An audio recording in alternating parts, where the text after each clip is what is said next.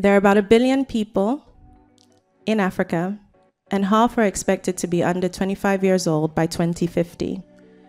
It's considered the world's largest free trade area, and creating a new development path, each person on this panel is doing that, harnessing their talent and the resources the continents have to offer. Africans are spending more, we're consuming more, and fashion is booming. So I think the structure of this is completely different because I have to talk to four people at the same time. So it's usually a chat, but this might be an outright bar brawl.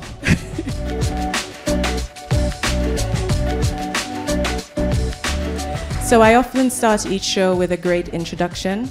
Um, normally, I'm behind my computer screen and I am in a room by myself with nothing else to distract me. Um, and this is the first time I'm doing this in front of people. So I'll pretend you're all not here, possibly naked if you are, so that my nerves are calm. But this episode is going to also be streaming on Vodacom Africa's platform into 14 countries on My Muse, which is something for season three that no one knows yet. So we've gone from 20,000 listeners to God knows what. So thank you to everyone across Africa who's listening in on this show. I'll introduce each guest because each guest usually gets an intro and like a drum roll, please. Um, but I'll start with the guest closest to my left. Our first guest is a lawyer turned fashion designer, influencer, and the first person to take Ankara and make it fashion for our generation. She's the founder and creative director of Jewel by Lisa. Can we have Lisa Folawiyo on the stage?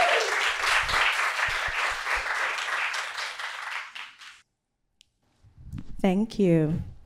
Our next guest is a fashion influencer, stylist, media strategist, model, consultant, turned presenter, actor, author, and most popularly known for his influencing and content creation. With almost 600,000 followers on social media across 30 countries, we have Denola Adepetun, also known as Denola Grey. We have next Nkwo, and I've done this the other way around because she's a psychology major who grew up in Oxford and founded an, Ameri- founded an African brand in the UK and then moved to Nigeria and launched five years later. Nkwo Onwuka.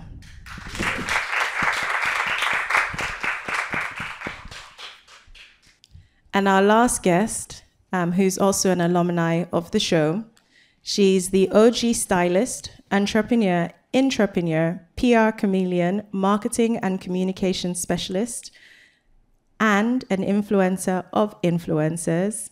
She's known to be putting people on. So, in case you want to get on, grab her after the show.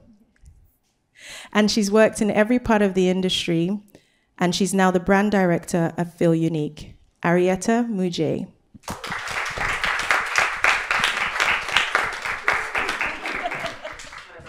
Wonderful. When I was putting the show together, um, there were a few things that came to mind as the initial concept and thought. The first was it usually fashion weeks happen and African brands don't often get a look in. For the few brands that do, it is an absolute strive for recognition. And I'm sure for those on the panel who've done fashion weeks, it'll be great to get some of their insights. But also, I think one of the main things that drove me with this episode was that each guest on the panel today has something unique to offer. And my hope is that it goes in the mission to helping inspire somebody else who is looking at this industry that doesn't see enough faces that look like them or nor the opportunity to rise from the ashes, but a hope that we continue to invest in our industries that can create jobs and change lives on the continent. Their accolades, brand partnerships, and press features are a lot. Ah, I was Googling and Googling, and I thought, wow. Um, for each one here, I hoped and I would have loved to give each panelist a show of their own Um, but given the nature of, I guess, the ecosystem that currently exists for African fashion designers, I thought, why don't we galvanize all the forces and create a show that is memorable and fitting of what I think the industry can bring to the continent? There are about a billion people in Africa, and half are expected to be under 25 years old by 2050. It's considered the world's largest free trade area, and creating a new development path, each person on this panel is doing that, harnessing their talent and the resources the continents have to offer. Africans are spending more, we're consuming more, and fashion is booming. So I think the structure of this is completely different because I have to talk to four people at the same time. So it's usually a chat, but this might be an outright bar brawl. So I guess with Lisa being, I guess, the one who got the conversation going for all of us, I remember coming across um, an interview in sort of the early days, the mid mid 2000s, and the first thing that came to mind, seeing one of your pieces, um, and the fact that all of a sudden Ankara, which usually village people would have been wearing those days. We were all aspiring to sort of Western fashion. And you were the first, really, if we're all being honest, that created a brand out of something that even as Africans we took for granted and made it premium and made it something desirable. From Vogue Italia to everywhere. There's nowhere you have not been. But I guess the question from me to you is at the time in 2005, it wasn't cool to be an entrepreneur, especially as a woman in the fashion industry. You were either a tailor or a seamstress. Can you paint a picture of, I guess, the infancy of that time, especially now knowing what you know about the industry today? Can you paint a picture of what that was like for you? Uh, well, first of all, hello everyone. Good evening. Uh, thank you, Zeze, for having me. So happy to be here. Um, for me, um, like you had said earlier, I was, am a lawyer, and at that point in time, I had just stopped practicing as a lawyer. And um, I always knew that I wanted to do something with fashion. I didn't know what. Um, and, um, you know, I just decided that, you know what? There was something, I thought there was something missing. I thought there was a gap in the industry. I thought, why can I not find what I want to wear, what appeals to me um, as someone who loves fashion?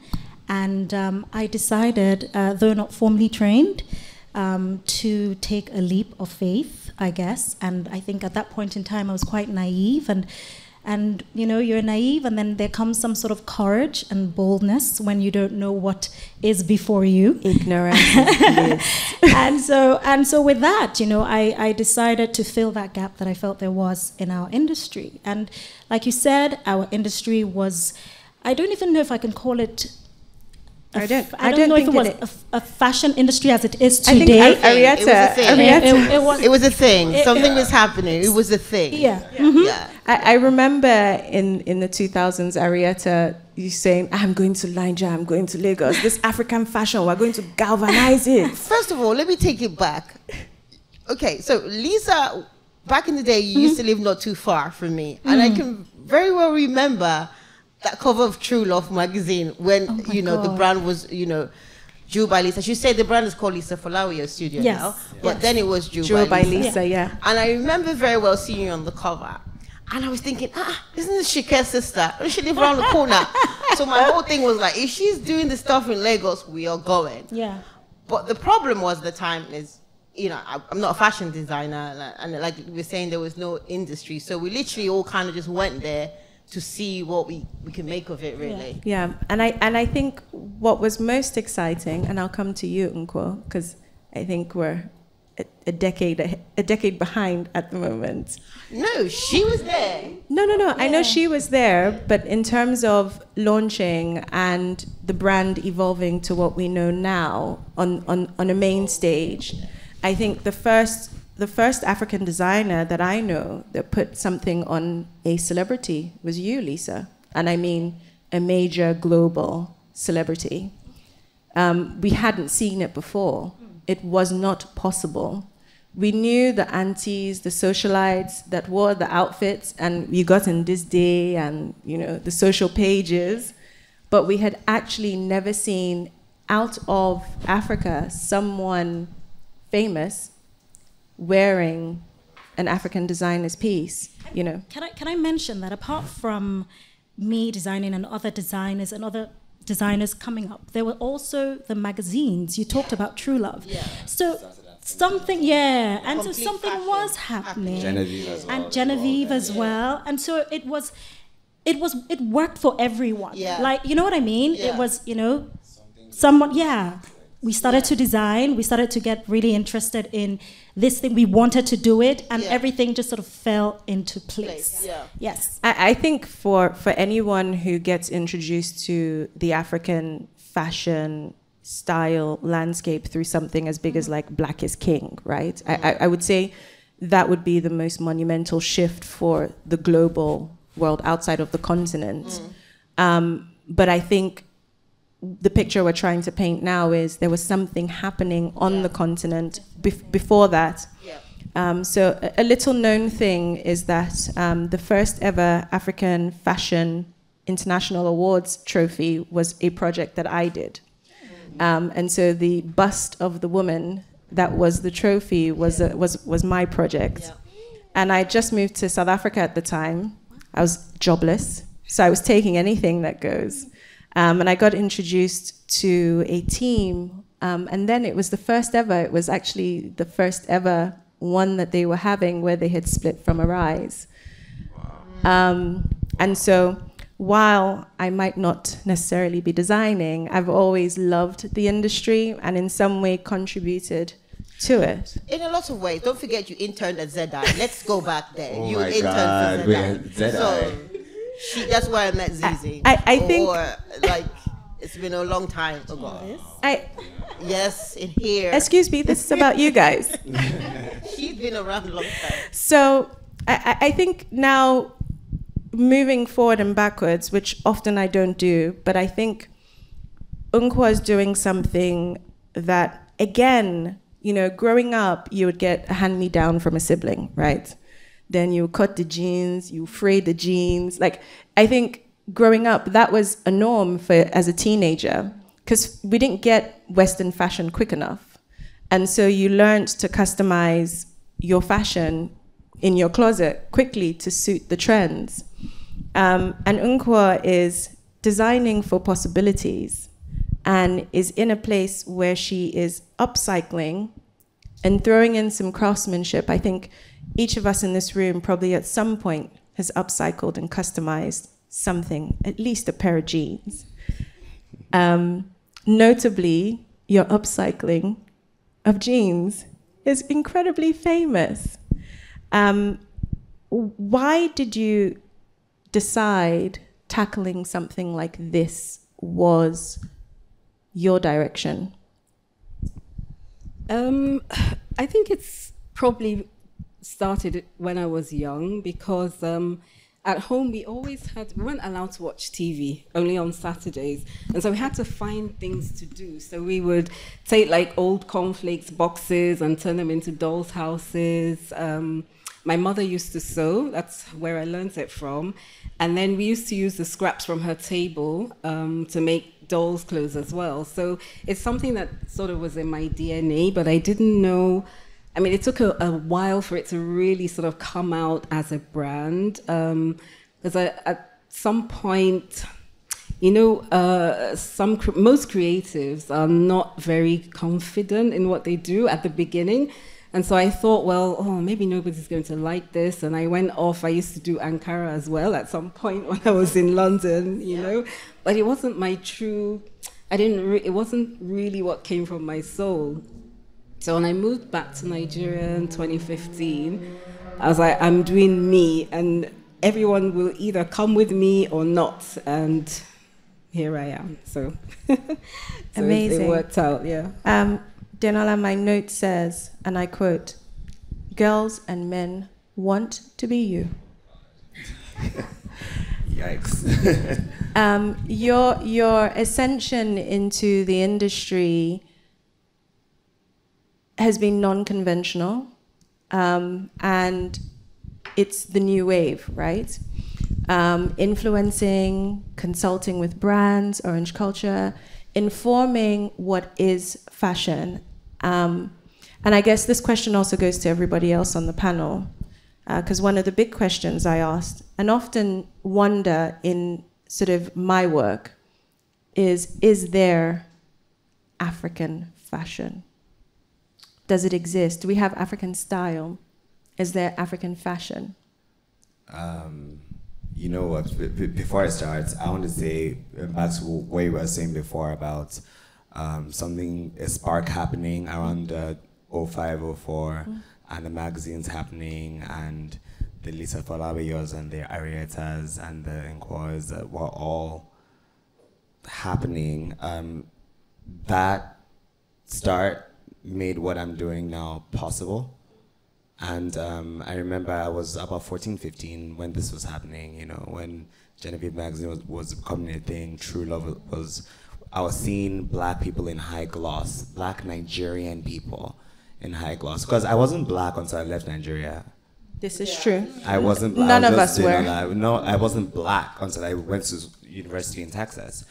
Um, so I didn't really. I knew that I was just, you know, living a privileged life. I'm not going to let's sit up here and be like I was in the trenches. I was not. My parents did really well for them, for us, and um, I was always aware of my appearance, but there was an element of taking my culture for granted at the same time. So being able to see that celebrated subconsciously um, would help me further down the line to be like, hold on, why am I running to American Apparel and Urban Outfitters because I was a broke college student or going to all these places to like find what I call baths, clothes. Um, why, and I'm back in Nigeria at this point. I, I moved back in, in 2013. I spent, so I, I'll just give you a brief history. I did 1 to 18 in Niger. You know, did um, boarding school, day school, all of that. Didn't really have a sense of style, or I wasn't allowed to have a sense of style. I was told what to wear and I was also told how to behave because I was quite effeminate. So I couldn't, I didn't, I wasn't comfortable in my skin. So I couldn't really like dress the way I wanted to dress. Um, so I went to university in Texas. I'm in a Baptist university in Central Texas. You would think that it was going to be like more of the same, but for some reason, by the time I turned 19, I just was like, yeah, like anybody, I'm going to dress however I want to dress. Anybody at that mother can actually get these hands. And I'm like, I started dressing up and I graduated in 2012. Um, moved to New York for 10 months, worked in fashion PR, saw a bit of the industry, ran away. Um, I moved back to Nigeria in 2013. Now, while I was there, that's when I started seeing some of the structures that three of the women on this panel were responsible for. Um, Lagos Fashion Week in 2013 was my first big outing when I moved back. I remember I wore my graduation suit that I wore to Baylor, which was electric blue with a burnt orange shirt and a TM Lewin bow tie that my uncle Shala gave me. Incredible. And I was fit, and like this pair of Hugo Boss velvet shoes that I still have till today. And I was like, I'm in Nigeria and these bitches will deal. You have arrived. you have arrived. You have arrived. And from then on, I just noticed that I started um, going into more print because it made me feel more alive. And I'm a feelings person. I dress how I feel. And I actually have really bad social anxiety. That's why I'm not looking that way. I'm looking here. Um, they're all naked. They're, all na- they're, they're, even worse. I'm like, oh my God, not really. no, but, um, and I remember just being like, you know, I, I kind of want to see how far I can go. And people at the time, I was doing my NYSC, which, if you don't know, is the National Youth Service Corps.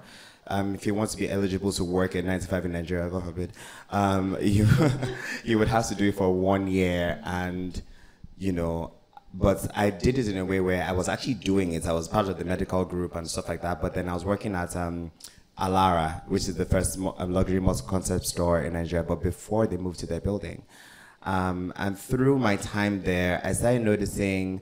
Uh, I noticed Stella Jean. Um, she's I think Haitian, um, Haitian, Haitian and Italian. Yeah, um, but she was using Ankara, and I was like, I mean, no shade, but I know damn well that's all this like last season on Lisa's runway. Like, what's up? But it wasn't not not the exact same thing, but like I'm saying that I'm saying I saw breathe, I saw Lisa, breathe. I saw no I saw Ankara. I saw Ankara. And it was like elevated. I'm like, hold on. So that means I need to start paying attention to what's actually happening here. And then at the same time, the men were now beginning to start, you know, producing things that I was like, that's interesting, that's interesting. I'm finding my own um, appreciation for the fashion and the style, and then I start consuming it. And then at the same time, my friend Bayo Oke-Lawal Orange Culture elevates, and then I'm like, you know what? Now we have something that, and, so, and this to answer your question directly, is what I now call, because I have to be aware of it, a post-colonial Nigerian and Pan-African fashion. So mm. there is African style, but it is heavily influenced by the fact that we were colonized. Mm. Nkwo? Is oh, is there African fashion? Because I, I read an article that said um, there is, or there are African designers, but there is no African fashion. I, you know what? I think there is actually. There, ha- there, i- I mean, there are African designers who design what you would probably call Western, but there are also African designers who design Africa because we're telling the stories through our clothes. So we're using the artisans, we're using the fabrics, we're using the shapes, the colors, you know. So I think that there really is there is African fashion, or there are African, d- yeah, there are African designers, yeah. Uh, can I can I say? I, I think you're right. I think I, I will say that there is um, fashion that comes out of Africa, um, as opposed to putting a tag on it. I think that's maybe where I would hesitate. Um, so when people say, "Oh, there's what is African fashion," um, sometimes I don't even know how to um, define that. You know, but I think that there is fashion that comes out of Africa by African designers, and I think that each designer, in their own way, tells their own story. And you know, I feel like you know we want to um, talk about the African story, the African narrative, but then what is that to me, and what is that to you? And so there'll be different and various interpretations of that. And I think that everything is African in a sense because it is coming from me, it's coming from Nkwo, and this is who we are, this is what we know. So if we choose to work with African textiles or what we deem as African textiles, the indigenous fabrics, or we choose to work with um, what is Western, perhaps silk or just a regular cotton or whatever, or even denim, you know. Um, but, but does the material determine the Oh, so yeah. fashion? is uh, well, You know? It, it does. well, well, well. It's a it's a big chunk of it. It's a big chunk of it. Yeah. Um, and so, but what I was saying was that perhaps we don't limit what a designer does by the fabric they work with, and only define what they do by that fabric. And I find that it makes people maybe outside of Africa more comfortable Yes. by saying, oh, they work with Adire, they work with Aso Oke, Akwete, and all these things, and sort of you keep on keeping us, putting us in a box, and it's like a safe box, you know. there they are doing their thing, and it's great, but they're doing their thing, you know. And I think that fashion is beyond that. I think it's beyond all of that. I think for me, it's something that comes from within, and so however I choose to Express. express that, Yeah. Then that's what it is. You know, I hope that makes sense. Yeah, I think if you asked me this question, like in 2002, three, when I was a Twitter warrior, and I really had a voice, I would tell you, no, there is no such thing. But I think over the years and uh, traveled extensively across the continent, and what I've seen, it's actually made me change that. So I would never refer to any both of you here on the stage as African designers. Your aesthetic and your artisans, the craftsmanship you use, come from the continent. But I would not define what you're necessarily doing as African because we are the only continent want to- whereby we are labeled. No problem, you can take the good and the bad, but I don't walk down the street and think, oh, look at that lovely YSL bag. That's an African designer because it's from Algeria. Right, in case you don't know. from- I think it was easy for us to be pigeonholed as that. Now, when a designer, when in 2005, six, when I was a Twitter warrior, there was a big British heritage brand that went to Nigeria and they visited someone's studio here. And they It's in my notes. It's in your notes. Ah, they stole it. And they literally took Child. a fabric that this person had Stole it. and made a whole collection. Would you refer to that brand as an African brand because they use Ankara? That was the turning point for me. Your aesthetic determines, uh, for me personally, your aesthetic, where you make your, um, how you produce and everything determines the kind of designer you are. I don't think we should be pigeonholed into saying this is an African brand. There's nothing wrong with it because there are African brands. Most of them are tailors, let's be honest but there you know there are some brands that carry that and, and are happy with it because they're rooted in it but i just think that when we pigeonhole ourselves as that that really kind of harms us in a way and you're talking about somebody who owned a pr agency called african creative collective. I pigeonholed myself. I was only getting call-ins for african fashion stories so weddings and everything else. So i think when we say that we pigeonhole ourselves. Yeah, I, I kind of have a different view in a way because I am African. So if people call me an African designer, I claim it and I take it with pride. And, and I, I really don't, I'm, I don't see anything wrong in being put in a, what should I call it? Not Collective. in, not, not, yeah, it's kind of put in, In a a, box? in a, not in a box, but put in a, in a Category? set, in a, yeah, I'm, I am an African, and, and for me, I think that if you're doing really good work, like really good, Yeah. then I'm proud that I'm doing this as an African designer. And yes, it's African fashion. To me, I that's the way I see But it. I- it's it's not really a. ahead, go ahead. No, no, no. I, no, just Yeah. I, I, you're right, but I, I do think that we are African designers, and we are proud. I'm a Nigerian designer, and I'm very proud of where I come from. Um, but I don't know. The term African fashion is for me what um, pigeonholes us. I think Yeah. that's. It's not that I am not proud of who I am, because everything that I am is where I'm from. That's a big part of my identity, right? So I'm very proud of that, and I get you. But but African fashion, I don't know. I'm just, I'm getting. I don't know. I don't know how I feel about that term. I, I, so sorry, Karen?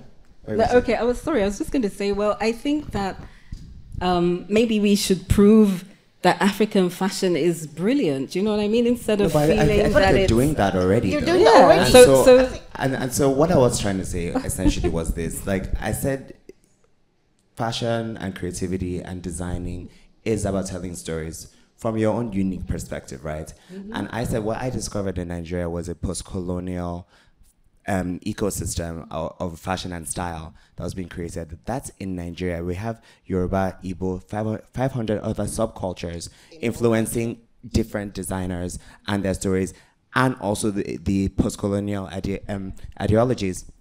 In the same way that the South Africans, because I have South African designer friends, Rich Mnisi, Thebe Magugu, they have their own context based on their history as well that has been intermingled with colonialism. So to say Africa as a blanket is not, it's, it's not right or wrong. Um, I would say it is nuanced because Africa as a blanket is what they have used to group black people from the continent for so long. But we're not the same because West Africa is different from East Africa, from North, from South, from- from Central. And within those five different bits, there's countries. Africa has 50 something countries, no? yeah 54. 54, 54. countries because because they added or subtracted one. That wa- wasn't Mauritius, one of them. But it's 50 something countries, Sha. And so you can't say African designers. What does that mean? Because there's not one central culture. Might I remind you that this show now goes to lots of African countries. It's so not- let's not miss one out. No, no, right, no. 50, 55, 55, 54. Don't cancel. I, I don't want to be 54 canceled. 53 fif- 50, 55 56 for goodwill, you know. Yeah, yeah. You know. But, but, but, but essentially, I, I understand what you're trying to say. It's not it was fine before because yes we had something to prove. But now the truth of the matter is we better start owning our narratives individually country by country person person by, by person, Um, before they start doing it for us because it's already started happening Yeah. it's already started happening By by the time African fashion, they just assume we're all monolithic. The African people, No. we're all the same. we don't by speak the the, way, same language And and I think that's where my questioning came in, um, because I think there's something to be said. And again, the article was quite provoking for me. Hence, I threw it out to you guys, um, because the definition of what could be considered African fashion strips away, in, in my view, the nuances and the talent of each designer. And and I do think that as an opener, given the global landscape, and I do this in, in, in my business with Malée, I am an African luxury brand. And that is my narrative and I own it in the same way Nkwo's spoken about owning it. And the reason why I own it is because it, it carries a weight. You know, I, I must bash to the door. I have the weight of the continent on me, and what, you know? Um, it's a calling card. But then beyond that, I think for me, the goal is then meritocracy. And then judge me based on my brand, judge me based on the quality of my work. Can I stand next to a brand from wherever it may be? And can we be on the shelves, on the railings together? And that leads me to the next question around building a brand and what that actually means. Because, you know, again, Lisa was the first one of us to do collaboration. L'Oreal. Do you- Does anyone remember that? Do you remember I that? remember we, Ha! we launched in Italy in uh, L'Oreal- was it L'Oreal? No, it was she did L'Oreal. L'Oreal. Uh, wait, let me just check. Check the. No, I, I cannot. This is where L'Oreal. Blackberry. Do you remember Blackberries? So I'm getting chills as I'm saying it because honestly, I, I remember the moment. And I think when people look at Malée and my brand, and I get these accolades going, you've been here, you've been in Harvey Nichols, you've been in all these places. But then I, I realized that we have a culture globally and even amongst ourselves, it's almost one at a time. While we are building brands simultaneously, it almost feels like it's one at a time, regardless of the industry. I think in the last three years, we've seen a huge change. Before, it was one at a time, it didn't matter where. And speaking of brands, each of you have built brands. Your brand, Arieta, has built many brands. Many, many. many, many. River Island to uh, I can't I, you can you can listen you can listen to um her her episode where it's one on one and and you get to dive into all of the work that she's done and a lot of the high street consumer fashion that we had where we saw black celebrities Arieta wasn't too far from from those deals but speaking of building a brand where is the difference for you guys between brand and money because I remember when I um, approached Lisa for the first time and I said to her, Hey, I would love to have you on the show. And we had a brief conversation and we segued into um, let's talk about money. Because oftentimes there's this idea that when you have a creative pursuit, there's never any money. Um, and Lisa's line was, But money is oxygen. Do you remember that? Ah, you were very astute. Literally, it was it was literally I was like, gong, she's coming on this show. Um, but I think if we can uh, speak openly about money, because I think oftentimes for, for all of us on this stage, someone's seen an article, someone's seen a picture of in their mind what they believe success is.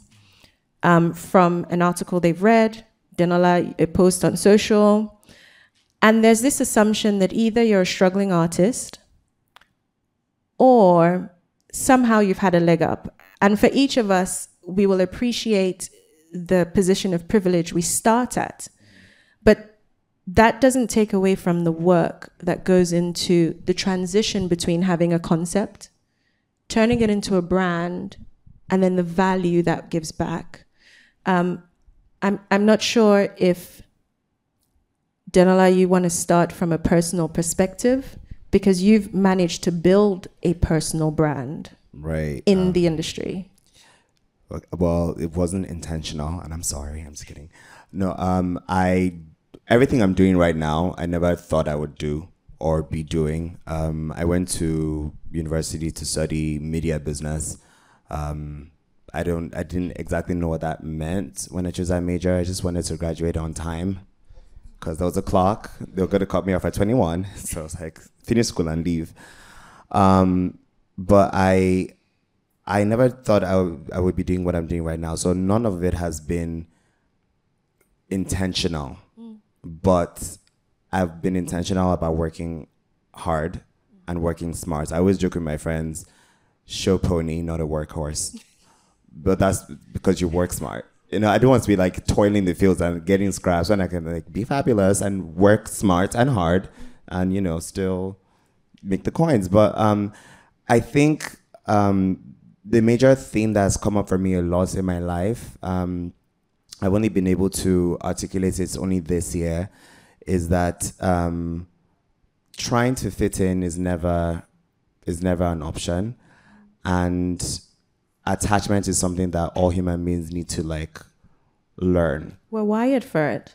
We're, Sorry? not, we're wired for attachment. Was that right? But then I realized something though. The people that stand out the most, the people that are the most successful, the ones that bet on themselves, they choose authenticity over attachment every time. Every single time. They may have to get to the edge where they're about to lose everything, where they realize that this conformity isn't working, but they end up choosing that inner voice, like that individual spark that we all have, and following that into whatever they do. And that's what it's been. I remember like I had only one nine to five job in my entire life. I had just finished working at Alara, and um, I started working with this tech startup that um, no shade, but just it didn't take off. Um, it was they were, meant to be a fashion e-commerce brand, and I was meant to be doing some work for them. Um, and I just realized I just wasn't in it. I was there for all of like two and a half weeks when I I physically got ill, and um, the guy like not like he's less I worked my ass off, okay, and I did, but I'm saying like I was working, I was working, I was working because my parents stopped giving me money once I moved back to Nigeria, and I was like, Mado, oh, I need to figure this out. I was surviving on 19.8 a month, 19,800 naira a month. That's NYSC, and then I was also getting one small salary from where I was working as well, and that was also taxed and pensioned. So basically, like my take home, I could spend it on a Friday night buying three cocktails and maybe some chicken republic on Saturday. So I've been, I've been, I've been there. so, but he, I remember him telling me he called me to his office. He's like, "I need to fire you. You can't work here. You're meant to be doing something more." Um, and that's when I started denolagrey.com because I was like, I don't have a job right now. Everyone is asking me what I'm doing. I'm still doing NYSC. Let me just put all my outfits on one website and shoot a short film, and just so people can, can just shut up and look at the website. And that's how that's how my career started. Yeah, but but how does that then turn into a sustainable income? And Arieta, I'll end with you because I think with your experience, um, how do you set brand growth growth goals? This this is your this is your party now. I mean, it's it's very different. Individual. I think the landscape anyway and the opportunities for brands have changed. They've opened up enormously. One day you can wake up your I don't know D Grey. Tomorrow you'll be like denolagrey.com because it's possible. It's possible, you know. I think with brands, you, you being authentic and trying to run your own race and building in your own time it's what is key really that is key you can't look at the next man's brand and think this guy's the only launch the other day blah blah blah I've been guilty of doing that in my personal life, mm-hmm. even working for brands, thinking, how did this brand scale up so fast? The reality of it, if you don't build those bricks properly, you will fall. Mm-hmm. I've seen so many, there's so many high street fashion brands, so many fashion brands that were on schedule during London Fashion Week. When I look from 10 years ago versus five years ago versus two years ago, they've come and gone because they had shaky foundations and they were not authentic, trying to do the next best thing. In order for you to stand out, the word brand is very much tied to authenticity and who you are, basically. And I think, yeah, consistency. Consistency. Yeah. Yeah. I think there's there's a there's an underestimation of the time it takes, um, and an overestimation of what the financial reward is for a very long time. Um, I, I learned um, everyone knows ATMs, um, and I learned that it took 30 years for an ATM to become popular. Now, one day it wasn't there, and one day it was everywhere. Um, in the same way, everyone knows that it was 19 years for Amazon. Um, but I think speaking of focusing on authenticity and your journey, I think Nkwo has been able to take something specific. And, and oftentimes one would wonder why go in and invest in empowering? Because I think we all have in our businesses a vision of empowering on the continent, a vision of creating meritocracy and more opportunity for people who don't have the same privileges as us. And before you answer, um, I, I, I want to add that while you have championed sustainability in the buzzword, that level of authenticity has earned you um, to be one of 10 women across the globe who are going to be featured um, based on the Fashion Impact Fund. And your face and your work is going to be on billboards in New York, Woo! The NASDAQ billboard in Times Square. Ah, it has. Can, so all you need to do is Google Times Square and it'll be on there. So Nkwo has rock, sta- rock star status. In fact, she's launched platinum single because to be in Times Square ain't a joke. Um, and, and speaking of authenticity and, and, and brand building, For real. Ah, ah. Spe- speaking of authenticity and, and, and brand building and, and getting a recognition of that, because I think it's so easy to be swayed in the early days to do what someone else is doing that seems to be working. And you've consciously chosen to navigate this with a with a different perspective and has and you've built something that now is almost the benchmark. How how do you arrive there from your early concept? Well, okay, so um, I think really the the single word I would use is authenticity, because I've been doing this for so long. Uh, the very first time I showed a collection was in 2007 at the Victoria and Albert Museum. Um, there was a what was it called? Culture to Couture. Remember? with yes, Colin- I met you. Powell, yeah. yeah, that's what. No, not Colin. Culture with Hilary Alexander, culture with TikTok. yeah, culture to couture, um, and I won. But um, at the time, you know, like I was saying this thing about confidence. I, I, you know, I was like, okay, so I won it, but I just, I didn't believe in what I was doing, and so my eyes started going to what everybody else was doing. And that's why I went into Ankara and, you know, just things that weren't me. And at the time, my label wasn't, I mean, people knew it, but it was just there. It wasn't special, it wasn't anything. And so um, I decided to, you know, just step off and take time to really do what I wanted to do. Because I had, um, the the very first arise, that big arise that was in South Africa, Yeah. I, I, 2009. No, it was, two, It was 2009. It was 2009.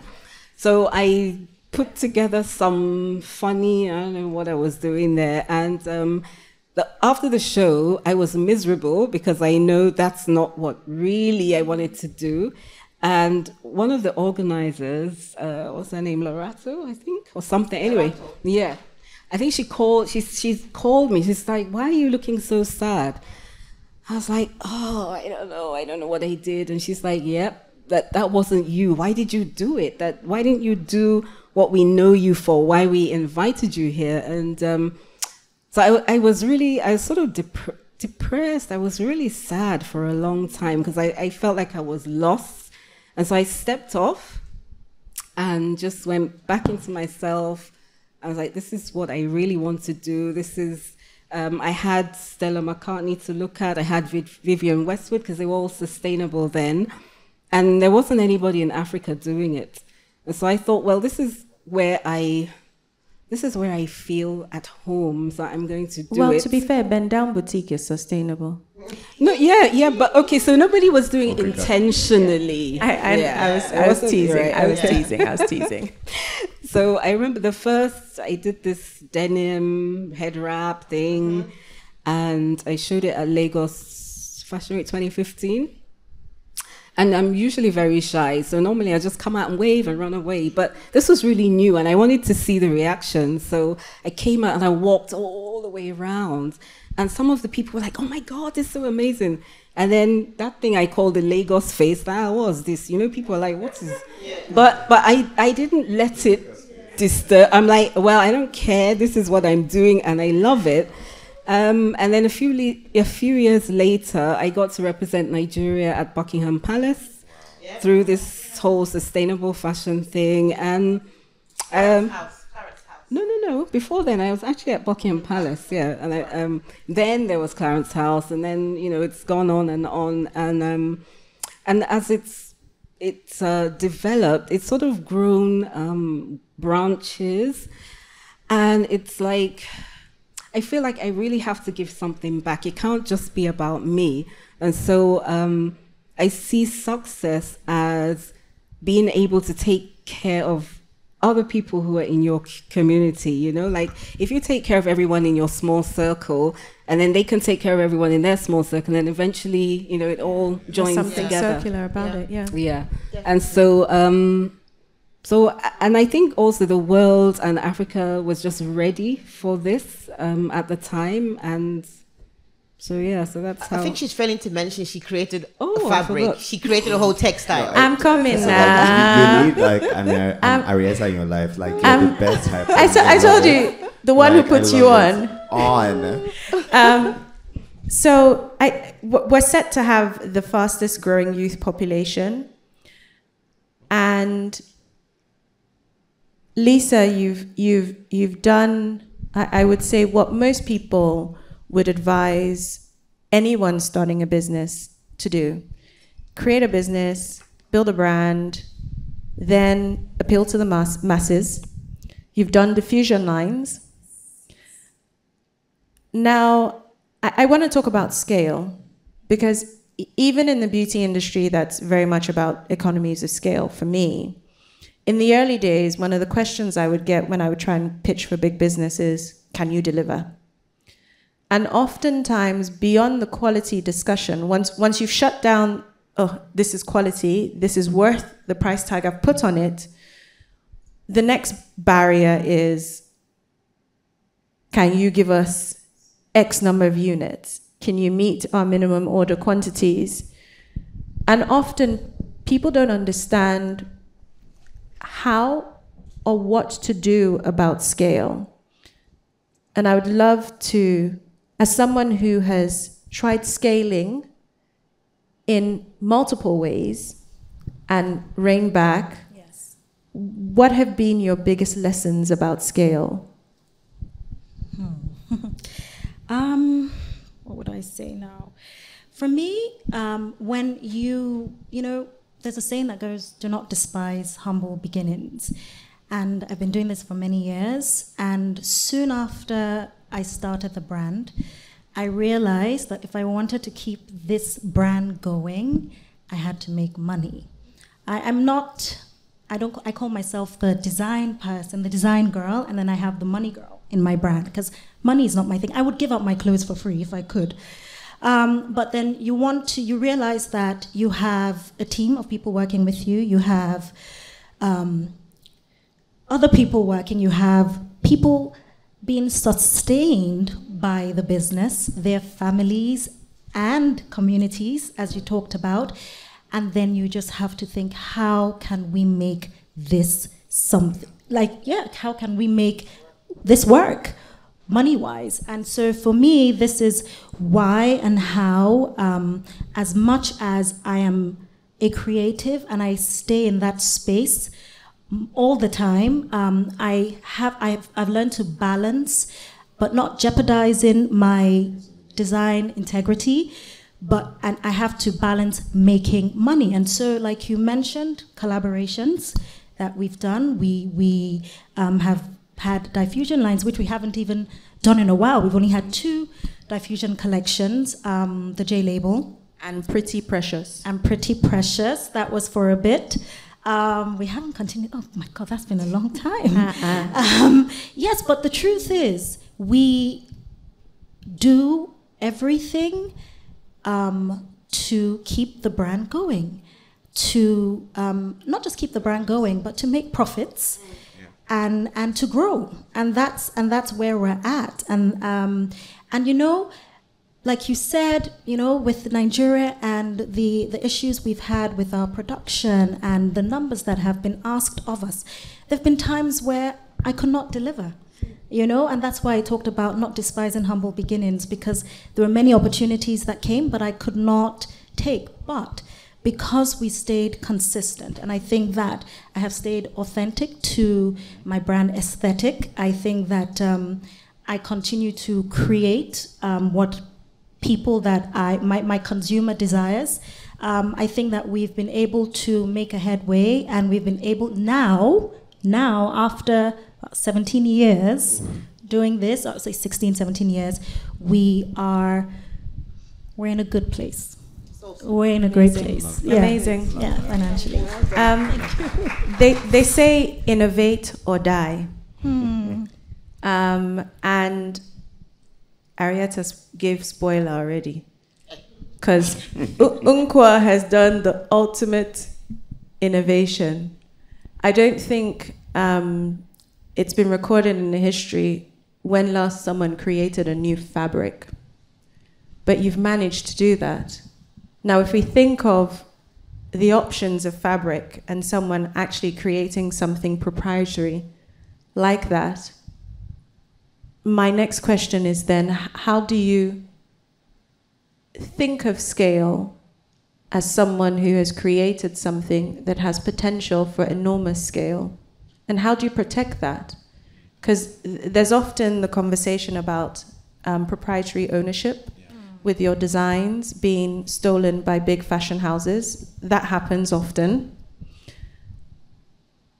Now moving into a space where you've got a fabric, so this is now even beyond a design. H- how do you think of scale and how do you protect it? Okay, so um, just to let everybody know, I invented a fabric called Dakala cloth, which is it really came about as a way to um, use textile waste reduction as a means of um, preserving our traditional craft skills. Because in Nigeria, we have two big problems. We don't have adequate waste management systems. And on the other hand, we have a lot of um, artisans who are the last in the line of craft. And I feel like it, these are two problems we have. Why don't we just pull them together and find a solution? Um, and so I came up with this fabric, which initially started, um, uh, the technique was stripping and sewing bits of denim in a particular way. And when it was finished, it looked like woven, looks like Aso Oke actually. And my husband was like, you know, you need to name this thing. And so I, I started looking for a name. Um, so I researched, I did a lot of research on Aso Oke and the looms and everything. And I finally got to an article um, that talks about the sound of the loom, which goes sakala si, sakala sa. And I liked that sakala. So I was like, oh, maybe we should call it sakala cloth. But then it sounds like sackcloth.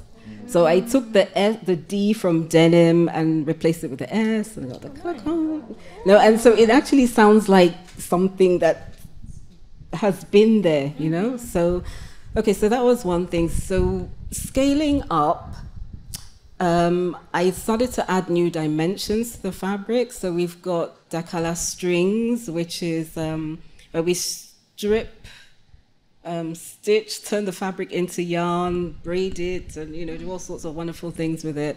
And then we have Dakala web, which is where we actually are now weaving it on looms.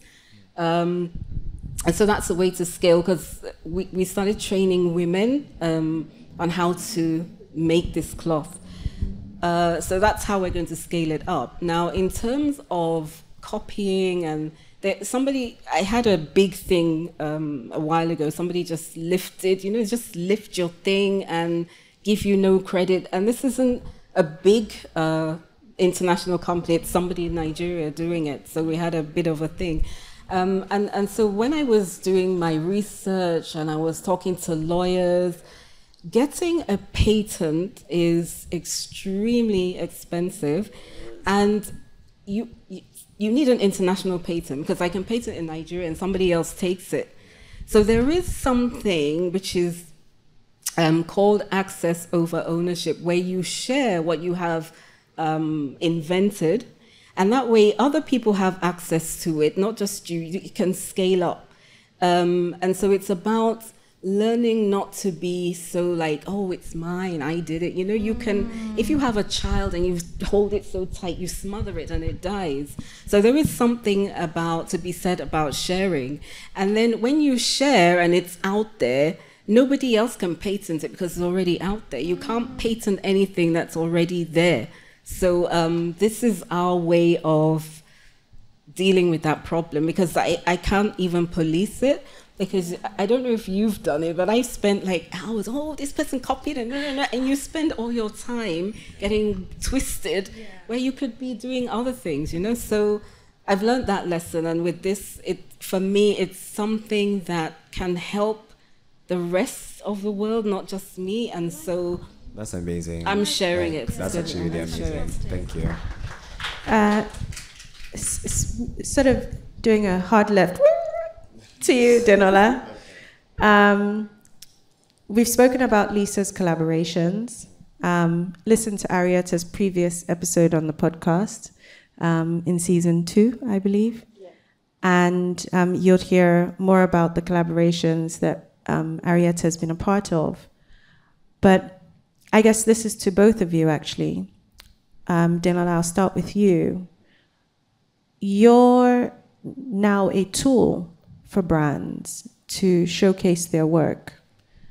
But I wonder, as a when you wear your strategist and consulting hat, and now you have the benefit of both parts of the equation, why would you say brands need collaboration? Lisa shared about you know the financial benefits, but from your perspective. I mean, I wouldn't say anyone needs a collaboration. I, I think um, it's just based on your strategy for the year or like having a clear picture of where your business is at. Um, sometimes the designer may just be having a non-creative year and just maybe wants a fresh perspective, um, or they want to just do something different for a change, or just kind of see how far they can push their creativity. Um, because no, no man is an island, you know. Even yeah designers are influenced by their lives and the things they experience and, and, the, and the way they see the world. Um, so I've noticed that the, the collaborations that aren't born out of necessity mm. or the ones that are born out of like genuine curiosity and appreciation for a different aesthetic and approach, those are the ones that I am drawn to more. So I don't think anybody needs a collaboration. I think that it's um, it just depends on the brand and, and where they're at. Arieta From putting my um, brand director hat on, most of the times it's just for reach, really. If you think about it, it's for reach. How do I work with this person to get con- to get to their audience? audience, yeah. How do I work with that person to get to their audience? There was a collaboration that's just been announced in the last week when a global African superstar was tapped up by this makeup brand, and I was like, "Shit, yeah, about time." That was my my thoughts exactly. Uh, because at the end of the day, like you said, no man's an island. No brand is an island. Brands, the, it's, it's tough right now. It's tough right there trading. Everybody's having to pivot, chop and change to see what works for them. But the main reason why brands are collaborating, especially you know the international global brands that I work with now, is reach. Yeah. Full stop. 100%. Yeah, facts, actually. True. Yeah. While this episode is focused on fashion, so I'm going to sort of focus on a part of, I guess, the fashion calendar. And you've all spoken about Lagos Fashion Week, um, but across the globe, there are several other big fashion events that happen. And I'm often, I'm not ignorant to the fact that it costs to show at a fashion week. It costs to create a collection that starts a conversation, but might, might not be something you can retail. And when you are in the early stages of your brand, which to be fair, all of us are, right? If we're 50 years in, then we're long in the tooth, but we're not. Um, we, African designers, don't often get to participate like the other designers do. And my question here, as plainly as it's written, is Are fashion weeks necessary for African brands? I think so. Um, I think for me, I have I, I continue to show with Lagos Fashion Week, and um, that platform, as well as Arise, has um, really um, helped my brand. I think that um, we talked about reach, we talked about visibility. I think, especially recently with Lagos Fashion Week and um, having buyers, international buyers coming and and um, publications, exactly. I think that that really truly has um, had a positive effect on my brand. And so, for sure, and I think that it's also reaching audiences. It's also um, having people see what you've been working on all year round. You know, um, it's definitely very important to have a platform where people are able to see your collection, whether on the runway or presenting it. But I think that for me, it, it's vital actually for any designer to have a platform where your clothes are seen. And um, with regards to international runways, I I'm happy to show in Nigeria. I love it. I mean, if I have the opportunity, I've been I've had my pieces in showrooms in other parts of the world, um, and if I have the opportunity to show elsewhere, also again, the aim is reach and visibility for my brand.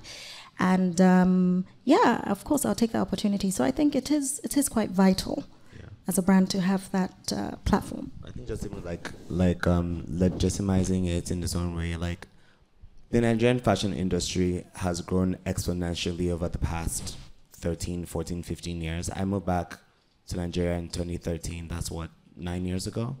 And even from that first fashion week I spoke about then till now, it's so it's so much bigger.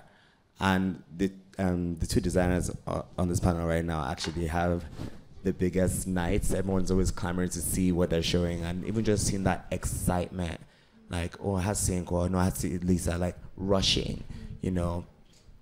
You get that same vibe when somebody's in New York trying to like see whoever is showing, or in Paris trying to see Givenchy, like seeing Nigerians be like hustling to get into a show to see this designer it's something I've witnessed and I'm like, that's actually amazing. And yeah, Lagos Fashion Week has actually helped me as well. Like I'm as um it became a way for me to basically be a peacock, like show off like my own interpretation of um, how I'm being influenced by, by by the fashion and the designers. I make sure I wear the brands that I'm supporting that day, be it Emmy Kasbit or in culture, um, robes, like just different brands. Um, and I think there's something to be said of, you know, the the publications are there, you know, the the buyers are there. But for me, because I'm I'm an actor and I'm a fashion consultant, like it was the publications, not on purpose. I I was literally just doing showing up because like I'm I love this thing, and also you will get a look. Like you need to get into this look, you know. Um, but those things will not end up on Vogue, and people are like, "Oh my God, there's a lot of street style in Nigeria." It gets people more interested, so it feeds back into um, the the uh, um, legitimized structure of Fashion Week right now with LFW. Basically, makes it a it, makes it structured in a way like, "Oh, this is a real thing that's happening there." Yeah. You know. I, I think it's great if, especially if designers definitely show in their home countries, but where I don't think is necessary anymore is everyone clamoring to show at London or everyone clamoring to show at New York. Let me tell you, those days are long gone. yeah. What it Yeah. is, then that time we were trying to be everything. Now the world is coming to Africa. If you want to see Lisa's show, either you go to Lagos Fashion Week or tune into her Instagram channel. I to was see going to her. say technology as well. Technology right? has Yeah. made it yeah. possible. especially through lockdown as well because Yeah. a lot of people did virtual Yeah. shows Exactly. so Yeah. so people now have a bit more creative control on Yeah. what they do Yeah. um, i think even lw they recalibrated um, during that period as well and they started doing um, l- smaller Digital, yeah. smaller shows Yeah. like Yeah. before the main one in But yeah, october I, th- I think that if you were, uh, you know, i- i- an African, des- a brand based in Africa, and you're trying to show your stuff internationally, the best you can do is showroom. Get yourself into a good showroom because if you spend all that money trying to do a show, your show don't get written about because nobody knows you. Even the showrooms are expensive, aren't they? They are, but so least- expensive. But I mean, No, people will go in often. I know, but then thank God, like I said, thank God for technology and social media and your Instagram and your this and that. You know, it's created a platform as well where you can be visible to the rest of the world if that is what you want. yeah, do. honestly, I've Your not been live to show Lagos was like for live. I stream. just watch it online now.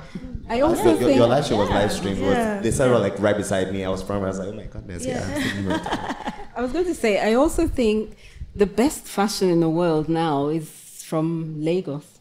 I agree. Amen. Agree, 100%. right? So everybody is coming to us. We don't now need to go out anywhere if we don't want to.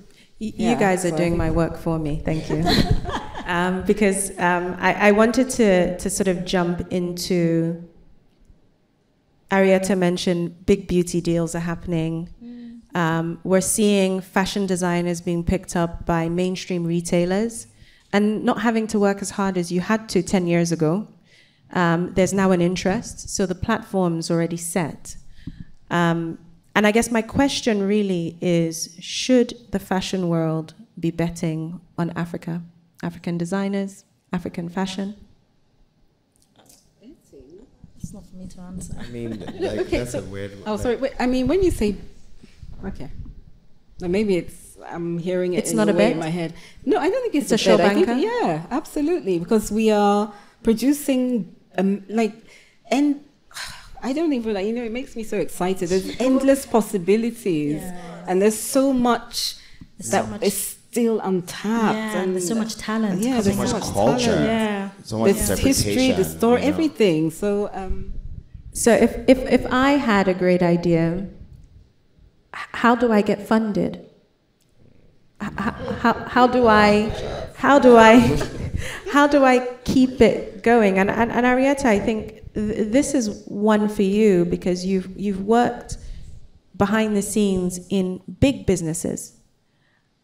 And what often do you see as some of the factors, not all, that causes these businesses to fail. Because for anyone starting out, we have a huge fear of failure, even myself included. And I think everyone here on this stage at some point confronts the demon of failure.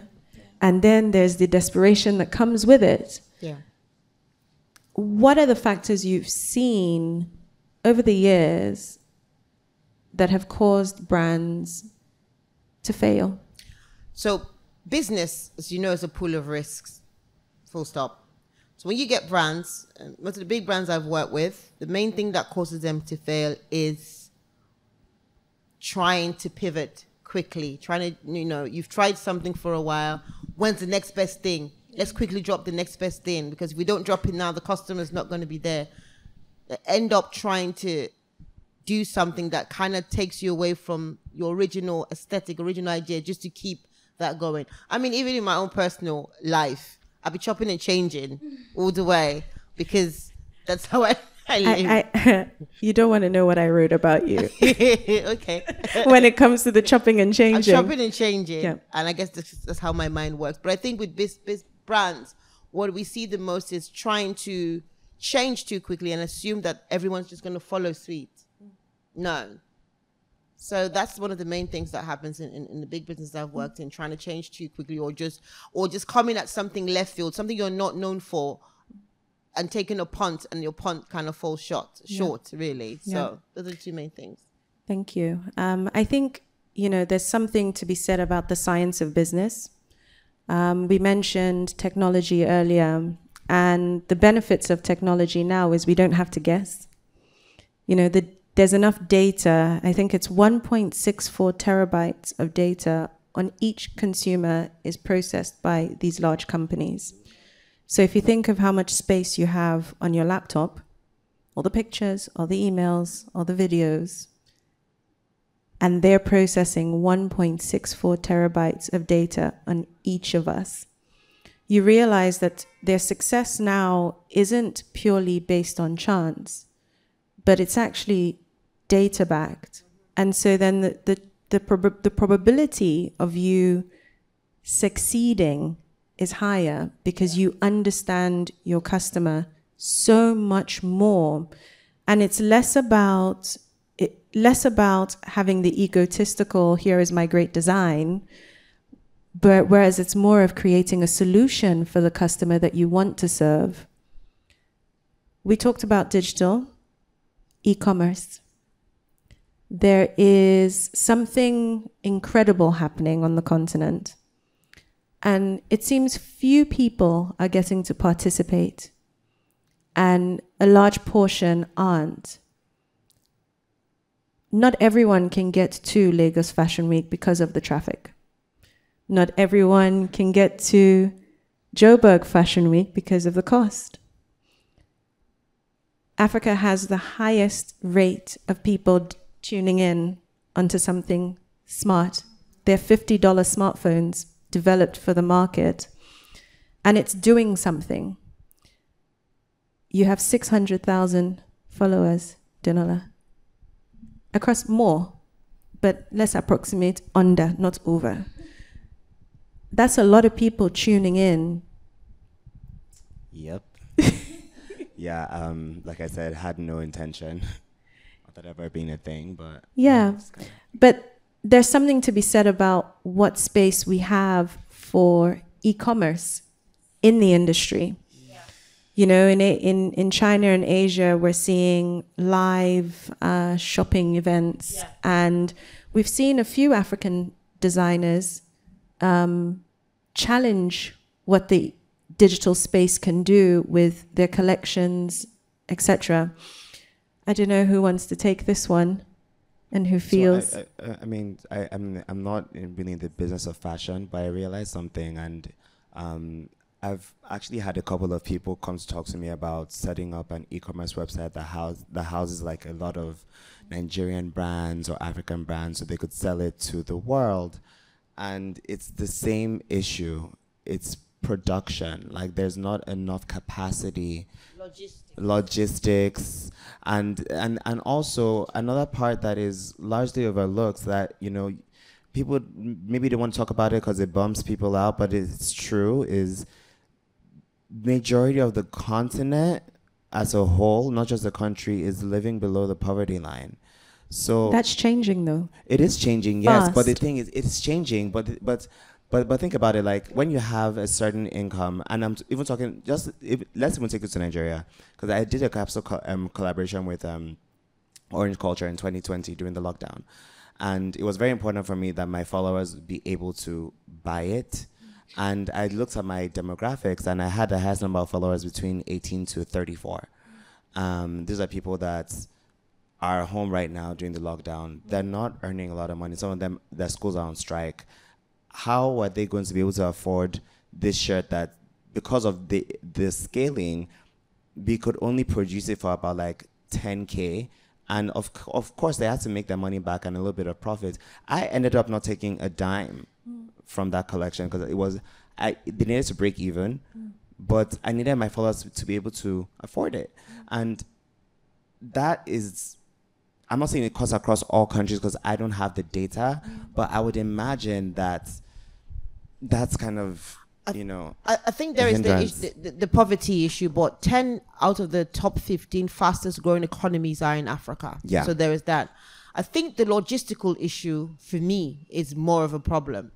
When, it, as it is, it's easier for Lisa to get her stuff to me in the UK than to get her stuff to Ghana. Yeah. It's crazy. It's logist. That, that is the biggest part. they don't ship in they don't ship No, but even themselves. within Um, Nigeria, yeah. like people in Lagos, how do you get stuff to To the north. To the north. So I, I think there's some Pan African inter-regulatory issues that I think governments are aware of. Um, and I think it's a conscious thought as we start to focus on this Pan Africanism that's a wave happening because we're growing as a population so fast that we have to figure out how we serve our, our communities. Because if, if we think of surviving post pandemic, um, all of us here had to evolve during the pandemic. Nkwo, your, your pandemic experience was probably the complete opposite to a lot of us because your brand in the pandemic went berserk. and hasn't stopped since somehow I don't know it's something. Oh, sorry. Um, yeah, it hasn't stopped. Some something happened. I don't know what it is, and it just blew. So I went from I think during the pandemic, I had about six staff, six maybe. Now I've got nineteen, and we still need more. I don't have enough staff. Like yeah, we it's a small company, but um, yeah, we, we, we can't keep up and we need more staff. But it's also a problem because of the instability. So, you, you know, when you want to sort of go grow that way, you're not really sure how. Um, is it in like in Nigeria? yeah, because I'm in Abuja, Yeah, in Abuja, which is, okay. you know, so every time we get these stories of insurgencies, and they don't, they've never really come in, Yeah. but it's, it's the, f- sometimes you're like, you want to take a step further, but you're not quite sure. So economical and, and, uh, political unrest. political, I really. think also as a brand, it's it's Yeah. sort of knowing your capacity and knowing what, for example, my brand. I, I mean, the things that I resented, which was what, you know, now I appreciate is the fact that we practice slow fashion. That's what we do because a lot of our work is handwork. You know, there's a lot of that craftsmanship, artisanal work, and so you know, I have accepted the fact, and you know, I'm able now. You know, I have the advantage of calling those shots. So when I have mm-hmm. the buyers who are interested in the brand and I tell them mm-hmm. this is all I can do. This is all I can do within this time. You take it or leave it. You know what I'm saying? Because that is all we can do. And um, yeah, and, and you know, you talked about, you know, e-commerce and for us we've dabbled. However, also because we know our capacity at any point in time, we work with that. Mm-hmm. Yeah. I always do quick fire questions when I'm nearing the end of episode of an episode. So I'm just gonna go in and um, quick fire. I'll throw one each way. Um, biggest misconception people have about your job, Arieta. That is easy. Everyone can do it. Everyone's a PR. Everyone can sell it, write a press release. Everyone can seed coverage. Okay, go ahead. do it. Nkwo, Nkwo, um, what's your favorite thing about what you do? What I do. Yeah, is that's the favorite thing, is what I do. I just love it, yeah. Amazing. Uh, Lisa, who influenced you? Oh wow, who influenced me? Whew. Um, I want to give this one to my mother. Yeah, I would say that she perhaps gave me the courage, which I spoke about earlier, and um, perhaps my love for print and for color, and just always looking as good as I can possibly look. Always. Yeah. Always. try. always in a look. On Sunday, Monday, Tuesday, my Wednesday, Lord. Thursday, Friday. That's Uh, Denola, one for you. What do you wish you knew Or what do you wish you, you knew now, or what, would you, you know the you know the question. Just What I help wish I knew help me. then that I know now, Eh, eh, eh, that it was that actually just okay to be myself from the jump. Like I was enough. Mm. Yeah. Um, I had a, a big ask for this uh, uh, episode, which was, how do you make it in fashion? You make it in fashion? Ooh, um, for me, it's you know being authentic, um, having a brand aesthetic that you stay true to, um, knowing who you're designing for if you're a designer, um, and um, can I say knowing the demographic you're designing for. I think um, knowing that you are in it for the long haul. Um, it's not a hobby. You know, there are people. Well, if you have a big team, if you have people working for you, you need to have people working for you to, you know, to grow your brand and um, being responsible for them. And so, um, doing what it takes to make sure that your business is successful financially. Um, what else? Ah, there's a lot. Money is If- it- oxygen. I would never is- forget it. it. is oxygen, but then to get the money, you know, the creativity is key, right? You know, people love what you do, and that's how you make the money, right? So yeah, um, and you said evolving, very true, evolving, but still staying true to that aesthetic, and let people and and people knowing you for that, you know. And I, there's a lot more, but can't think right now. Okay, so Lisa said everything, um, but I'll add a little bit more. I think how you can make it in fashion is to be organic, let your growth be organic. So then when you make mistakes, they're not so expensive. So that's what I would add. Yeah, love that. That's good. Arieta, pausing for thought. I mean, it's a tricky one because I'm still trying to make it. We're all still trying to make it. Innit? But I would just say, with anything, I think hard work and consistency has to pay off. It has to pay off. So my advice would be just keep your eye on the prize, keep working hard, work smart, not too too hard. Okay. Don't be toiling the fields. No, Show- because, show because pony, it's baby. different. It's different. You, you can be a show pony, not a workhorse, or Yeah. somewhere in between. somewhere in between. But just you know, stick to the vision, Commitment. commitment. Yeah. You know. Yeah. Get some data behind you, man. Oh, I should say about the data because Get some behind you. 150% everything, you know, everything, every advert you look at on your phone, there's a reason why when you move to another website, that advert is It's following. popping up. Yeah. It's all this stuff. Get the data, get to understand the target demographic you're after, what they want, what they need, what they love, Yeah. and just go with it. G- Google is your friend. Google is your Google friend. is your Google friend. anything. Um, or ask Siri to do it for you. you yeah, know? just Google. Ask who? Siri. How Hey, many Siri, customers We used to want have to buy Jeeves. Ankara this year? Exactly. There'll be a report that comes up. Do you see this generation thing? It's like ask Siri. I'm like ask Jeeves. like ask Jeeves. No, you And I just will like say yell at, they yell at your phone, hey Siri, and she's like, what's up? I was like, Something- old. Someone said to me when I started designing, never to say no. So when opportunities come, just take them until you can say no, and you will mm. know when you can say no, okay. and that's it. I was- until you I was can about say, to say that. Yeah. that actually, you can say You can you say can no. say no when you you should. when, when no you should, but I think you will know when to do Say so. no, exactly. I think when you start off, I think that it's important to take as many challenges as you can. It's important to do the collaborations. It's important to just take the opportunity. I think that's what we did. And then, you know, it helps with brand visibility as well, but then also staying true to your aesthetic I'm- Yeah. and the brand ethos. And be polite. And don't be afraid Don't- to ask for help if you need. But you've So got to be true. polite. And Like- share. Yeah, Very important. Share. that's yeah. It's good to talk. Anyone Yeah. remember that ad? Talk, talk. It's TT, good to talk. I actually learned something. Um, I was on a retreat um, in Oxford, like with Soho House. Like re- it was called Retreating While Black, and um, during that we had a financial well-being seminar. And um, one of the things I learned from that was really poignant. That as Black people, generally across the board, we need to start talking to each other about money and not hiding things from each other. So that way. Um, people aren't being shortchanged or they even find it better, more um, cost effective way to do things as opposed to just hiding behind numbers and making those numbers bigger than our purpose.